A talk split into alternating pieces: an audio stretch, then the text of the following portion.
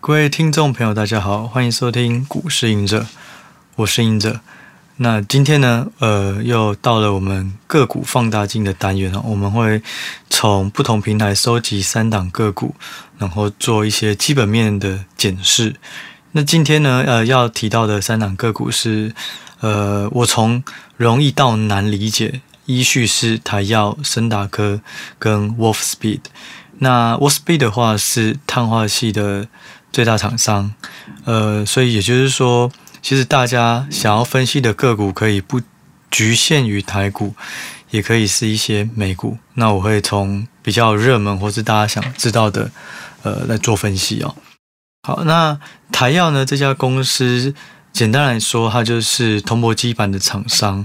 那它的同业，呃，还有台光电、联茂。那台燿、台光电、联茂，其实就这一年的股价走势。都蛮惨的哦，台光电算是里面比较抗跌了，它从两百四跌到一百五，跌不到五成。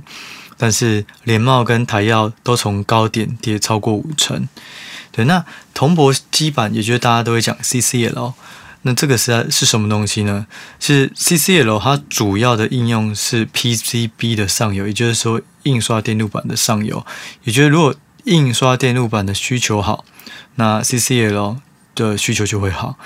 不过呢，在今年下半年，因为总金的这种呃通膨预期，然后呃全球的消费需求疲弱，所以导致大部分的电子商品都不好。那对 PCB 来讲，它就是一个呃利空，所以对于 CCL 来讲，它的需求也会比较差。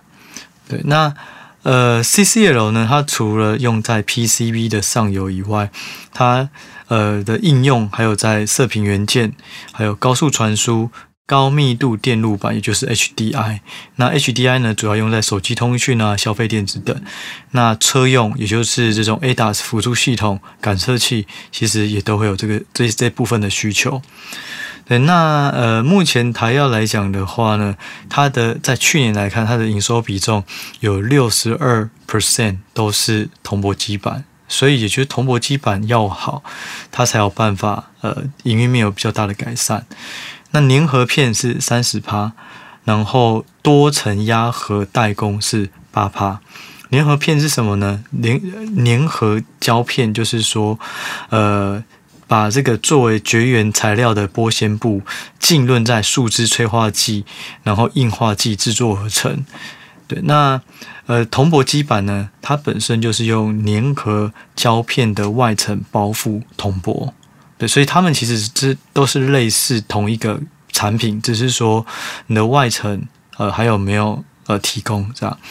那在刚刚讲的多层压合代工，其实最主要这个服务就是要协助 PCB 的业者做到这个高层数基板的压合代工。所以总而言之，就是台药几乎呃一百趴都和 PCB 脱不了关系。对，那呃再以产品技术来看的话，呃台药它比较正面一点，就是说它在高速低损耗的这种产品，呃。占了营收四十三趴，那高速非低损耗的占四十二趴，那高密度印刷板就 HDI 占八趴，其他七趴。所以就是说，随着未来如果在这种高速传输，从一百 G 的交换器变成四百 G，变成八百 G，那对台燿来讲会比较正面。对，那台燿它在产业的地位呢，是这个呃高速铜箔基板的龙头，全球最大，市占率十四趴。对，不过呢，这个只是应用的差异嘛。对，所以联茂它本身也在做 CCO，不过它的强力呃主力产品在伺服器这一块。那台光电呢，就是智慧型手机还有内载板这块，然后本身也是 iPhone 的供应商哦。对，那呃，就整个 CCO 来讲的话，它其实近况股价跌这么多。除了刚刚提到的，就是这种呃升息的疑虑导致消费疲弱以外，在中国的风控就第二季封城的状态下，它也有受到影响。那现在呢，PCB 整体的库存也开始都出现，所以第三季有可能会旺季不旺，所以才导致说现在股价相对是低档啊。那最后一个就是说，呃，铜箔基板。之所以叫铜箔，就是它会用到很多铜嘛。那铜价呢，最近也下跌。那铜会铜价跟 CCL 就是铜箔基板的报价，它其实会有一些递延关系，就就是看到了铜价以后，在了可能过一季，铜箔基板开始要对客户报价的时候，也会采取比较新的报价去做呃去更新。所以，如果铜价的呃下跌，铜箔基板的价格理应当也要下跌。如果供需不变的状况下，所以也有可能在第三季，呃，它也会把反映一些铜价报价的状况。对，所以呃，短期来讲的话，就是比较没有看到特别的这种呃利多的消息。对，不过股价也跌多了。对，所以大家可以再自己判断。那台药的话，刚好是在呃这周。就录一录录 Podcast 的这一周，我们有出了一个基本面的报告，还有技术筹码面的报告，在 Press Play。对，那如果有兴趣的呃听众朋友，也可以去看一下。好，所以这是在 CCL 的部分。所以简单来讲，CCL 就是吃 PCB，那 PCB 又吃这个呃电终端的这种三 C 或者是呃电子消费性电子为主，所以。这部分也算是一个呃景气指标啦。假设 C C 有越来越好，也许反映整个呃消费终端消费有慢慢起色。对，那第二档叫做深达科，深达科它听起来比较，它的产品听起来都比较技术比较复杂。那不过简单来说。它就是在吃低轨卫星这个市场哦。森达科的股价其实像算是相对强势啊，从七十块就是从呃去年到今年以来低点在七十块，那现在有一百七十六块。对，那主要来讲的话呢，它的产品叫做高频微波通讯元件。那简单来讲呢，它的营收占比总共有几个？第一个就是射频天线。那这块占了营收的四十一个 percent，第二个是电信网络工程，占十三个 percent，第三个是微波毫米波，占四十六趴。那微波毫米波主要用在哪？主要用在这种行动回传网络，就占了三十三趴。低轨道卫星占十三趴。什么叫做行动回传网络？也就是说，我们在接收四 G 基地台，它本身会呃，基地台本身。之所以能够发送一些讯号，是因为它有我接光纤。这光纤可能是一个网络的，你可以把它想象当做是一个网络的高速公路。那高速公路会有不同的交流道，那交流道下去会接到不同的线市。那光纤也是一样，它有一个主干道，一个骨干，这个骨干在往各个区域去做延伸。对，那如果有一些。呃，基地台它比较没有办法去设置的地方，像是呃，中国有一些很偏僻或是这种有悬崖、比较陡峭、很难设基地台的部分，农村比较偏僻的，或是地广人稀的，比较难接线，那它就会透过尾波回传，也就是它不是接固定的光纤，而是透过可能前一个基地台的发射一些讯号。传到另外一个基地台，对，那这部分就叫做呃微波回传，对。可是微波回传最主要是应用在有地理限制的条件下才会使用。如果能够接光纤，当然大家还是会以光纤为主，因为光纤的速度还是比较快，对。所以这个就就提到，其实森达科它本身的产品组合都是跟通讯或是这种传输相关了。那森达科之所以股价相对强，是因为回到我们在上一次在讲个股的这这个部分了。其实一家公司最重要的就是产品组合。那森达科呢，它的产品组合上，从二零二一年其实低轨道卫星只有占营收差不多两个 percent，但到了今年上半年提升到十三个 percent，这个是非常非常巨大的增长哦。也就是大家看到哇，低轨卫星这个。题材终于要发酵了，类似是这种，所以就比较强势哦。对，那所以要看升达科很简单，就是回到有没有看好卫星或是低轨卫星哦。呃，我提一下，就是说，其实以前我在投资机构工作的时候，我们那时候呃，我算是有带一个组别。那我们是看新经济，然后包含电信、通讯。我们当时候其实蛮喜欢一家公司，叫做 Imarsat，。这家公司是在伦敦上市的，他在做的，他就是卫星的公司，但是他做的不是低轨。我先提一下，就是说发射卫星，你在离地球不同的距离会有低轨。还有中中轨道，还有高轨道。那我印象中 e m a s e 就是在做高轨道。低轨跟高轨道有什么差异？低轨就是说它发射的成功几率比较高，因为你是发射到的距离是相对是短。高轨高轨道啊，高轨道它发射距离是比较远，所以失败几率会比较高。但是呢，低轨道的话，因为你可以想象一个球，假设你只有抽离一个三公分，放个一个点，这个点能够覆盖的范围是比较小。但是高轨道就是它是比较远的，假设现在是十公分，那基本上你就可以照到可能三分之一或是一半的这个球体，所以高轨道它覆盖的面积是大的。所以各有好坏，就是说，假设我是要以覆盖率来讲的话，高轨道的覆盖率是比较好。可是如果我是要，呃，这种成成功几率高，而且离地面的这种呃维修或是这种相关的成本是比较低的话，其实低轨道也会有它的优势。那现在最积极在发展的就是 Starlink，也就是 Elon Musk 的公司，它就是一直在发低轨卫星。对，所以就是说。我们之前在看好 Inmarsat，就是说卫星传输这一块的需求。第二个就是无法取代的，像是海事、海运嘛，或者是在飞机飞航，你要上网不可能用光纤，不可能用四 G、五 G，都是透过卫星。所以最主要的需求，当时就是想说，全球有很多地方是没有覆盖到光纤网络，所以它需要卫星，甚至第二个 GPS 啊，或是说车用网络。有一些比较偏远，如果你开到山区，你没有网络讯号，但是你又有需要连接到呃终端的伺服器，那你可能就没有办法运作。所以这些特殊的规格，一个是海事，一个是航空，一个是车子，或是军事，对，这些都会用到卫星。所以我们那时候就觉得，哎，还不错。然后 Inmarsat 比较有趣，就是说，当只要战争的这种疑虑出现了。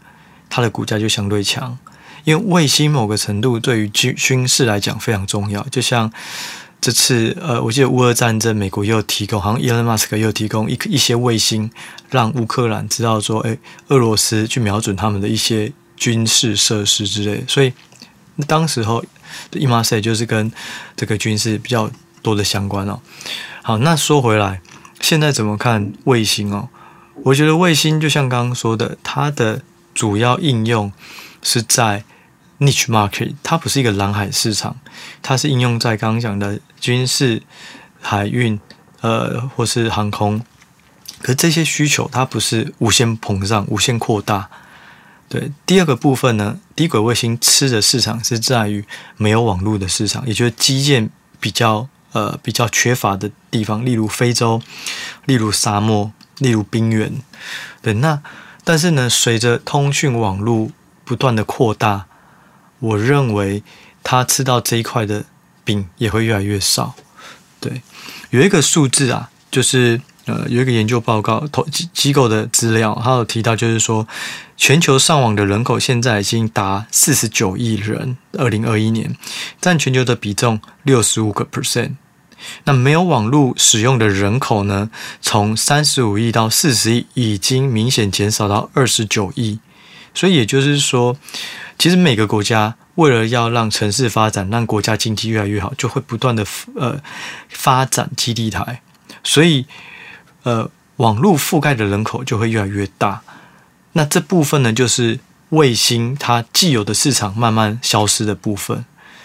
对，那另外就是说。卫星它有一个比较大的一个罩门，就是它的成本还是比我们四 G、五 G 的手机资费还要再贵。就以 Starlink 来讲的话，甚至它在今年上半年还调涨，它的资费从九十九美元调到一百一十块美元，这是一个月。而且新用户他要申请的一次性的设定费用也从四九九调到五五零。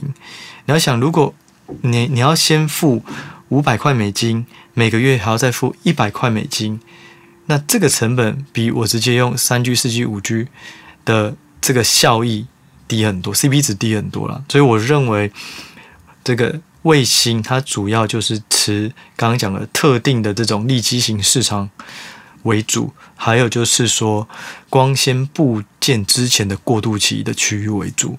对，所以我对于卫星来讲的话，其实没有说特别的正面，但是。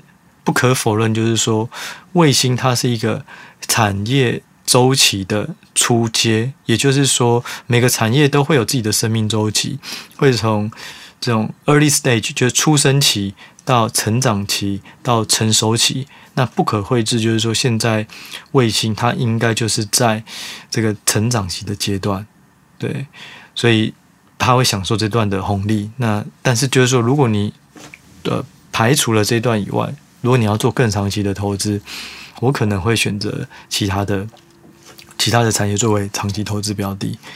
那另外就是说，其实卫星，其实我们先回来讲升达科哦，升达科它最主要就是地面接收站的一些零组件，所以它的客户在发射卫星的大致上都有，也就是它等于是。像是军火商哈，就大家都要发展卫星，它就是提供里面的零组件，所以只要大家都发越多，它的成长就越大。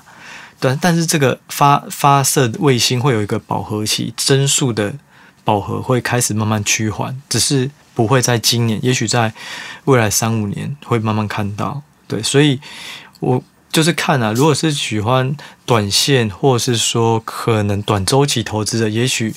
升达科就可以再去研究，可是我是比较中长期，所以我自己可能会偏好其他的选择，对。然后再就是说，因为它是一个这个呃军火商，所以他很吃每一个发射卫星厂商他的预算，也就是如果他。本来要发的是一百颗变五十颗，那可能他就会被影响。可是这个是他没有办法主导的，也就是说，他的业绩没有办法掌握在自己的手上，是要看别人发射的状况跟预算。对，那可以提到就是说，在这个呃，森达克他法说有提到，在低轨卫星这块啊，呃，在二零二二年的时候，原本是预估发三千颗卫星。不过呢，上半年只有发了七百二十四，也就是说，如果上下半年各半，上半年要发一千五，就只有七百多。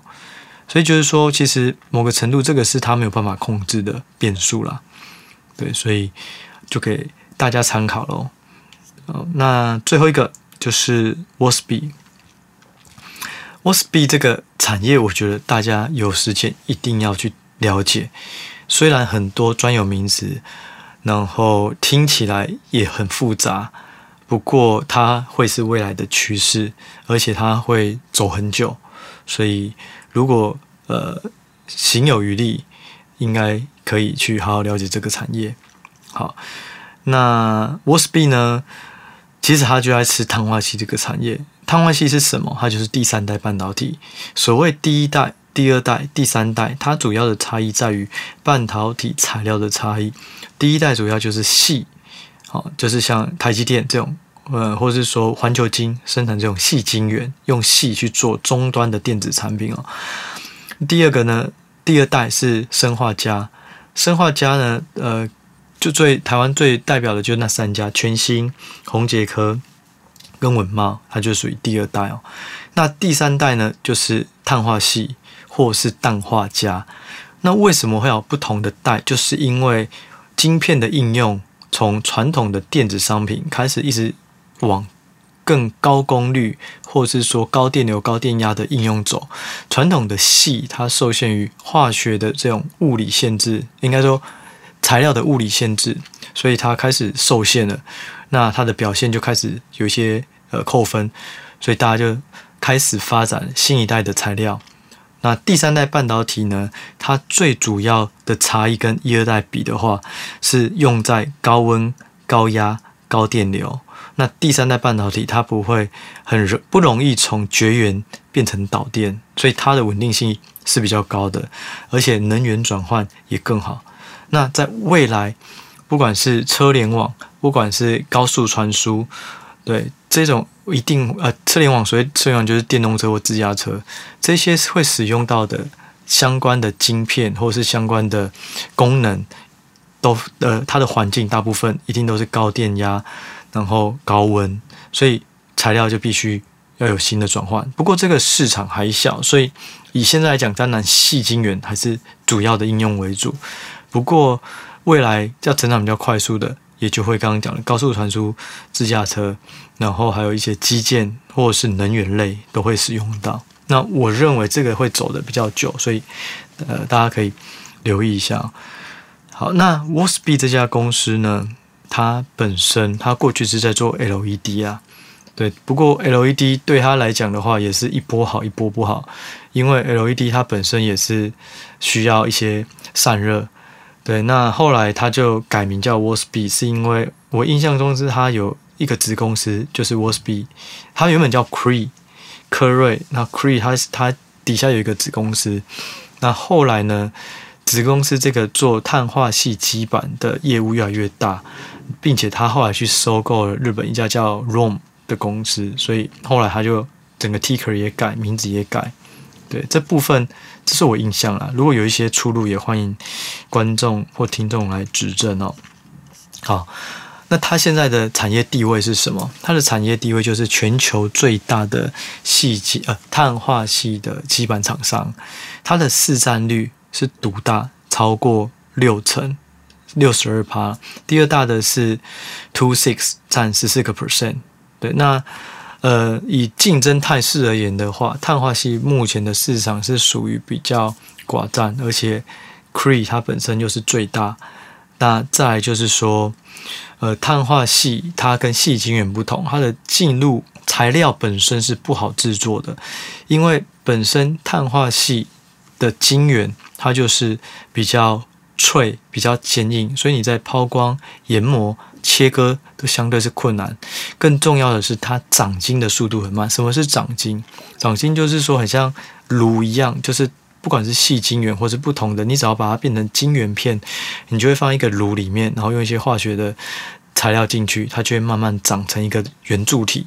那每个只要长成圆柱体以后呢，它就开始切一片一片一片的薄片，这个薄片呢就会放放到台积电。那它就是晶圆，台积电就在上面做蚀刻，在做不同的工艺哦。所以长晶这个部分，碳化系跟细晶圆有很大的差异。也就是细晶圆可能呃，它长的时间会比碳化系快至少一百倍。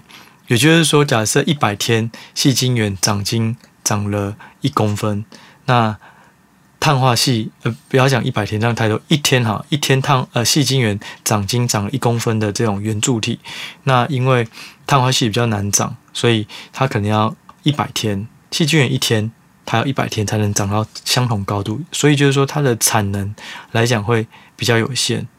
对，那产能有限的话，它的供给供应就相对是比较少。第二，就像刚刚提到的，它是比较坚硬而且脆，所以良率又低，所以会。导保护整个市场会比较没有那么快饱和，再加上这是供给端嘛，那需求端就是刚刚讲的自驾车，然后能源、高速传输，他们都会需要到碳化矽，所以需求很大，供给很小，就会导致它会走比较长的一个阶段哦。对，这就是碳化矽的部分。